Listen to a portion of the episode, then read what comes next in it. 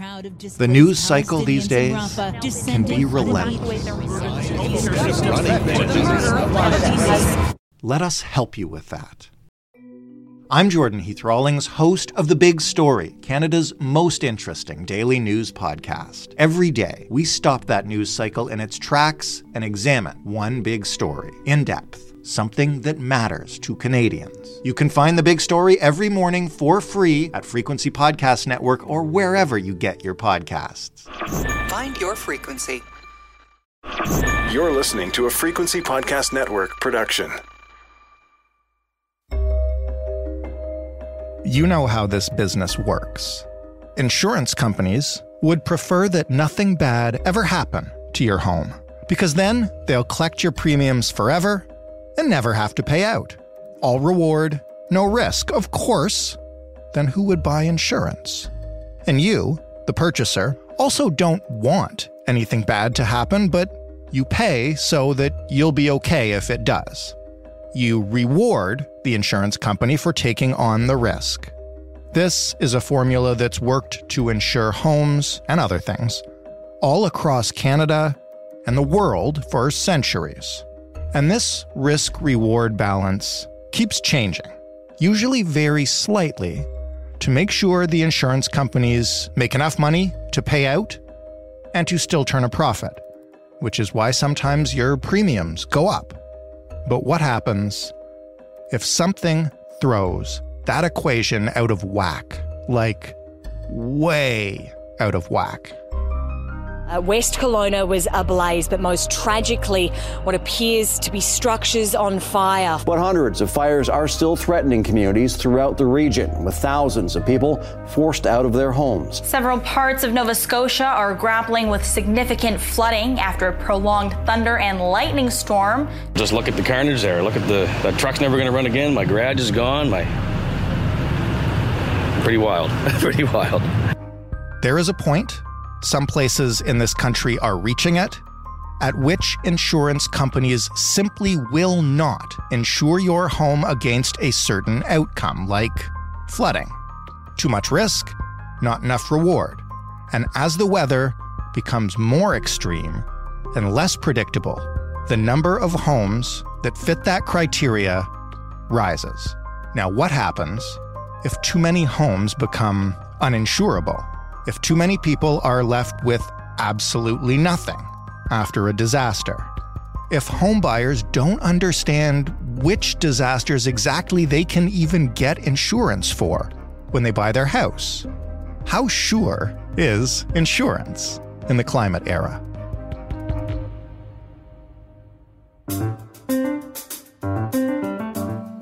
I'm Jordan Heath Rawlings. This is The Big Story. Kathryn Bakos is the Director of Climate Finance and Science at the Intact Center on Climate Adaptation at the University of Waterloo, something of an expert on the insurability of Canadian properties in the climate era. Hello, Kathryn. Hi, Jordan. Thank you for having me. Thank you for joining us. The first thing I want to ask you is basically just to kind of get a sense of of what we call it when, um, as we've seen an awful lot this year, a, a flood or a fire that's been uh, souped up by climate change uh, basically utterly destroys a mm, Canadian home. Like, what do you then go to the insurance company with? How do we classify that? So, from an insurable perspective, we would call that a catastrophic insurable loss. And how do we track these? Have we been seeing an increase in these claims in the climate era? Can you just give us a sense of, of the trajectory of those types of losses? Yes, of course. Well, actually, there's no better witness of the costs of climate change than the property and casualty. So the P&C insurance sector. And again, that's specifically the annual catastrophic insurable losses for Canada. So a cat loss. So that's any event such as a flood, wildfire, hailstorm, windstorm that triggers $25 million or more of insurable losses. Hmm. So between 1983 to 2008, losses ranged from approximately 250 to 450 million dollars per year for extreme weather events. Okay. From 2009 onward, losses now average approximately $2 billion a year, oh. with 13 out of the 14 of the last years being above $1 billion.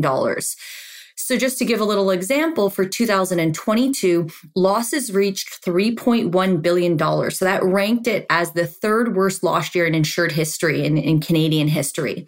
So, that's in comparison to 2016, which was the worst loss year in history, the Fort McMurray wildfire, right. which was approximately $6 billion. But that was a localized event. So, the Fort McMurray wildfire, that accounted for 75% of losses that year. So, I believe 2022 that's a better representation of what we're going to be seeing happening in the future because no one extreme weather event last year took the pot of the most damage. So the storms were geographically dispersed, and that's what climate models have predicted. And that's exactly what Canada is getting. So we can see these geographically dispersed incidents from the devastating wildfires, flooding, and extreme heat events. So mm-hmm. to answer your question, regarding trajectory, when you look at these losses on a graph, the trend line, that's actually curvilinear. So my assumption, and, and I believe I'm going to be right, is that these losses are going to continue to increase in the years to come. And it's important to remember that what we're doing is we're talking about insurable losses here. If we multiply those amounts by three to four times, which is the rule of thumb, what you actually get is uninsurable losses. So for 2022, insurable losses were 3.1 uh, billion. That means between 9 to 12 billion dollars coming out of the pockets of individuals, businesses, and governments. So for governments, that's money coming out of budgets for hospitals, schools, and infrastructure development. So we really have to think about these socioeconomic impacts that are happening because of climate change. What's an uninsurable loss? Can you give me a couple examples? So it's where the insurance wouldn't cover. So say you have a flooded basement. On average across Canada, a flooded basement is $43,000. Your insurance company is going to have a cap on that coverage. So that could be anywhere from ten to $20,000. Huh. So say your cap is at 10,000, if the average cost of a flooded basement is $43,000, a homeowner could be on the line for $33,000 and that's in a few days. So you need that liquidity, you need that money in hand because that flood event tends to be sewage water that's backed up into the home. So you got to get that water out of the home as quickly as possible. So I realize we can't say with total certainty um, what this year will look like, but I mean, just based on the amount of coverage we've done of climate disasters this year, and uh, obviously, as we're speaking, um, the capital city of the Northwest Territories is being evacuated. Uh, is it fair to say that we're looking at an increase even from last year? I would assume so, yes. And if we were not to, and so this has happened in the past where there's a major event, and the assumption is there's going to be very high insurable losses. And that graph that I was talking about is going to continue to increase. And what you'll notice is sometimes that doesn't actually happen. So, an example that I would give is in 2021 in British Columbia.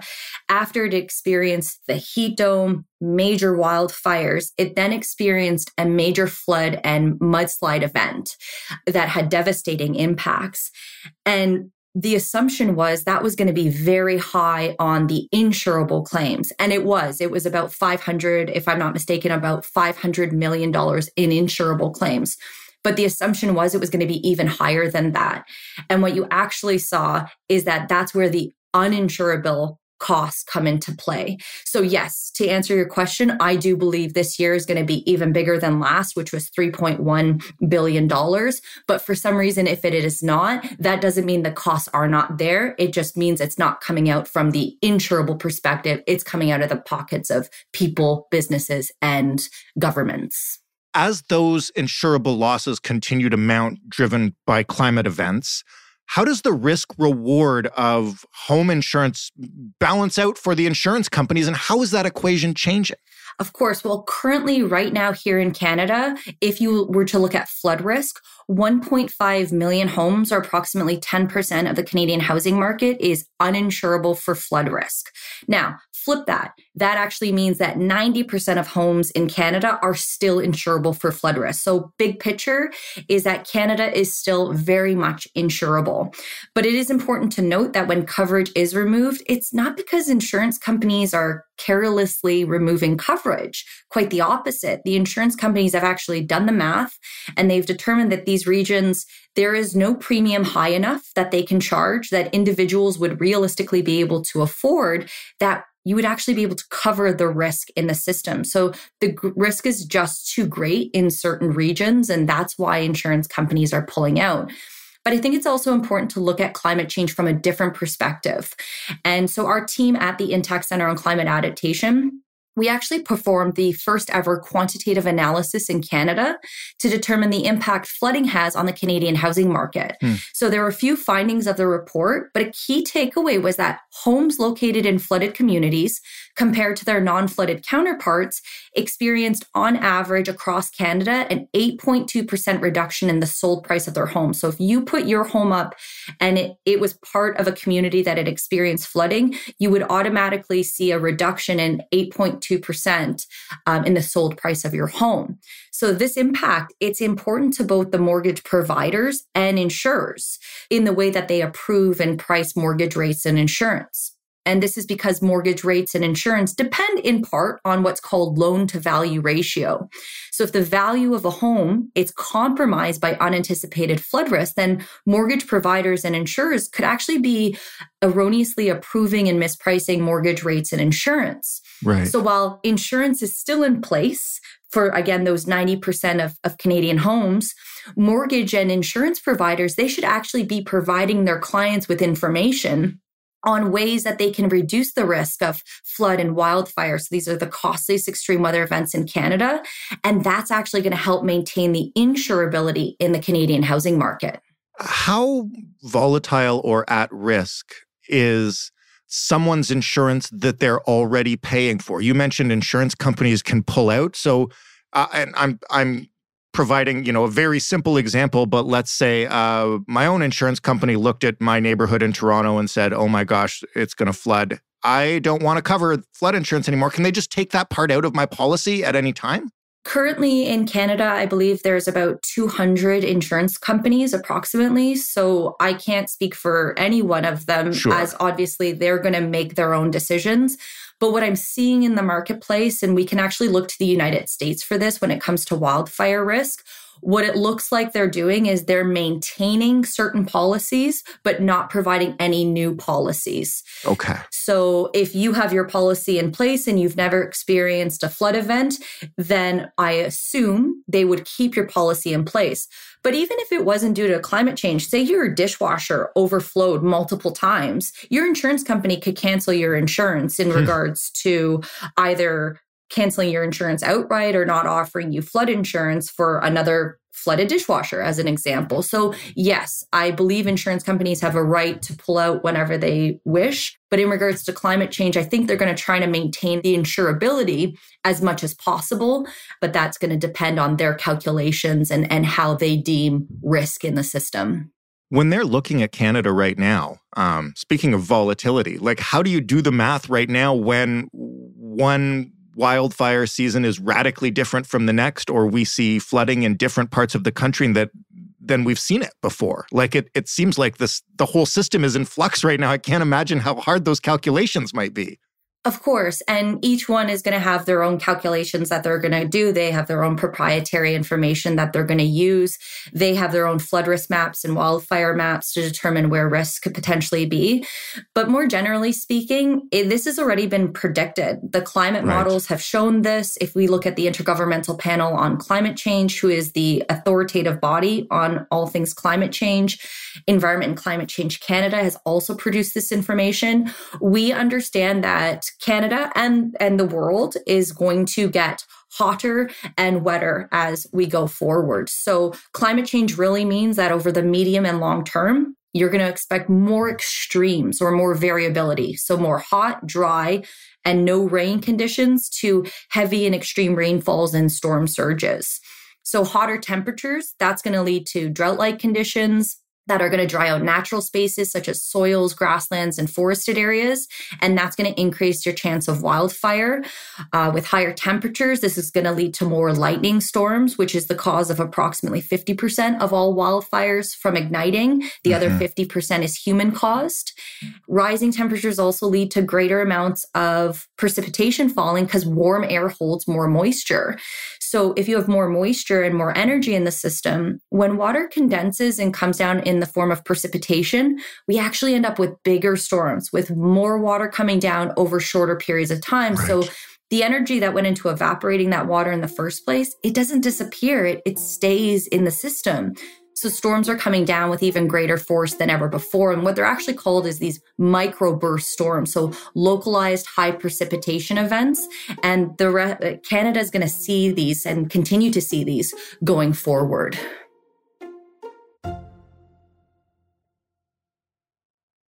So bottom line, are we going to end up with more than just 10% of the country that's uninsurable for floods? And what about wildfires? These numbers I'm expecting uh, are going to rise significantly in the coming years? Yes. Well, flood and wildfire are your costliest extreme weather events throughout Canada. So, if currently 10% of the Canadian housing market is uninsurable for flood risk, my assumption is that will continue to grow as uh, major precipitation events, major flood events continue to increase in severity.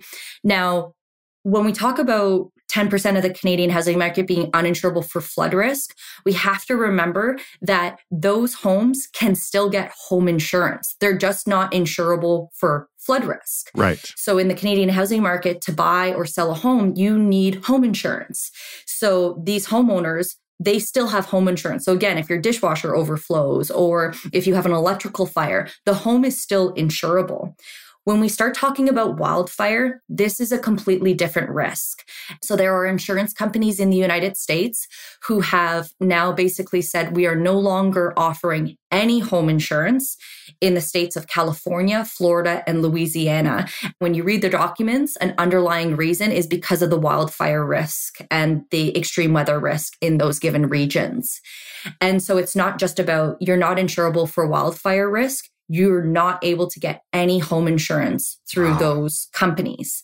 And I'm assuming other companies will also follow suit in the United States. And why is that? When you're talking about flooding, you're actually talking on average more or less about a flooded basement. Obviously, we're seeing the catastrophic events happening in Nova Scotia right now where homes were actually being washed away, mm-hmm. but that's on the extreme. Usually, when we talk about flooding, it's because basements are being flooded out. When you talk about wildfire, what's actually happening is the home, there's complete catastrophic loss. The home completely burns down. And so those Poor people need to find places to live. The homes need to be rebuilt. Infrastructure needs to be put into place. The resources need to be available. The contractors need to be available. There's so much more cost associated with a wildfire event. And so, if we can use our counterparts in the United States, I would assume that insurance companies in Canada are probably looking at it. But again, I always go back to their job is to continue to provide insurance. They make money mm-hmm. from providing insurance. They're going to want to insure the insurability of the Canadian housing market by making resources available so that homeowners can put measures into place and, and communities can put measures into place to reduce those risks. Do homeowners typically understand what they're getting into when they're purchasing a home insurance policy? Um, in regards to a home insurance policy, it's, it's fairly well written out. What I would actually say is I actually don't think homeowners have a very good understanding of the property that they're actually purchasing. Right. And so when I go to purchase a home, there's nowhere on the MLS, the multiple listing service, does it indicate that the home has experienced, say, a major flood event, or at least the homeowner, the current homeowner, and the real estate agent, they don't need to disclose that information. And very rarely will you even see if the home has, say, resilience measures put into place. So, again, if we're talking about flooding, is there a sump pump or backwater valve? So, these are instruments that would help reduce the risk of basement flooding. Mm-hmm. And even if I wanted to go see if the house I was going to potentially buy is located on a floodplain, so these are areas of higher risk of flooding, the flood risk maps in Canada are on average 20 to 25 years out of date. So that would be no use to me because the moment development occurs in a given area, that changes the flow of water within the community. So as we continue to build, and obviously we have been continuing to build over the last 20 to 25 years, we change the flow dynamics of water within our community. So the flood risk will continue to change. Now, that's in regards to flooding. If we're going to talk about wildfire, well, if you're located in an urban area, so say if you're in Toronto, flooding is going to be your risk. Where wildfire is going to be a major issue is in the wildland urban interface. So this is a zone where forested or high vegetation areas meet land development and human activity. So the built environment intermingles with the natural environment. Right. So these human settlements in the wildland urban interface, they're at the greatest risk of catastrophic wildfire. And so you don't need a, a map for that. If I'm purchasing a home by a forest, I'm at risk.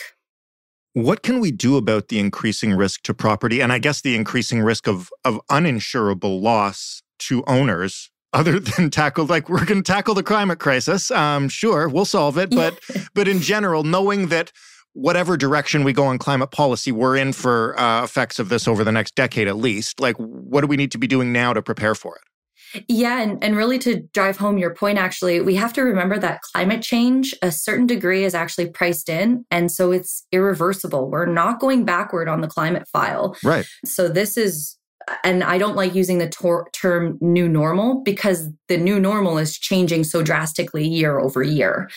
So we have to remember that climate change is irreversible. But I also know that when we talk about climate change, the, the topic can be quite depressing. And I'm sure your listeners right now might be a little overwhelmed with the information. Oh, they're used to me doing this to them by now. Because it, I, and I get it, it, it tends to be so negative. But what I really like to bring into conversations and what I hope to bring into our conversation today is that there is hope. So, our team at the Intact Center, we are working with organizations like the Standards Council of Canada and the Canadian Standards Association. And for basically every research project that we do, we bring together 60 to 80 subject matter experts from across the country to offer expert advice on how to develop practical, meaningful, and cost effective ways to reduce these key physical climate risks. So we know what to do at the level of the home and community.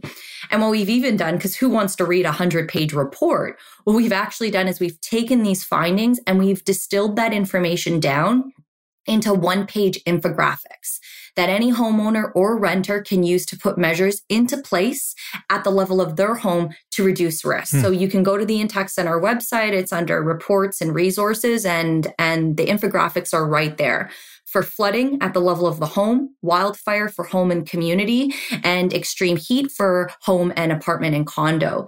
So, just as examples, in our three steps to cost effective home flood protection, measures can include cleaning out eaves troughs, putting window well coverings over window wells, right. installing a sump pump and backwater valve, and then testing your sump pump and cleaning out your backwater valve. For wildfire, a lot of great information is available for, through FireSmart Canada. They are the experts and they have wonderful resources on their website. But our team has been very lucky to work with FireSmart Canada to develop a wildfire infographic. And that includes measures as such as moving combustible materials such as plants, trees, and firewood 10 meters from the home and installing fire resistant roof coverings. So that would be a metal roof as an example. So if embers from wildfires, they blow into your community and land on your home, your home doesn't actually ignite. And for extreme heat, which we're seeing more extreme heat events every summer, and not just here in Canada, but globally as well, these measures would include improving home insulation, installing heat resistant curtains, and, and checking on vulnerable people, such as the elderly in, in your neighborhood. Mm-hmm. There is so much information available. We really do know what to do. We just have to put these measures into place now. The last question I want to ask you is about kind of the future picture of that all levels of government right now are promising to build new housing to help solve the housing crisis. Is the new housing we're planning and building today equipped with climate resiliency, like some of the, the bigger picture stuff that you just mentioned? And, and if not, what would it take to get it there? So I would love to say yes. And I'm sure there are certain municipalities across Canada that are really taking this into consideration. But the majority of homes are not being built with these resilience measures put into place. And to be very honest, retrofitting a home with these measures is more costly than building a home from scratch and having these measures put into place. Right. It's the same cost. So in the wildland urban interface, building homes with fire resistive siding is the same cost to building a home as normal. And yet post analysis was done in Lytton, British Columbia after that major wildfire event. And what was determined was fire resistive siding drastically reduced the chance of a home burning down or not. So for homes located in the wildland urban interface, they should be built and they should be retrofitted with fire resistive siding and with metal roofs. I believe that when it comes to things like building codes, updating building codes, that's going to take 10 years. And, and to be very honest, there's certain people in this country that do not have 10 years for building codes to be updated. And so we need to be working together. We need to be working with builders and developers. Like, how can these homes become more resilient for flooding?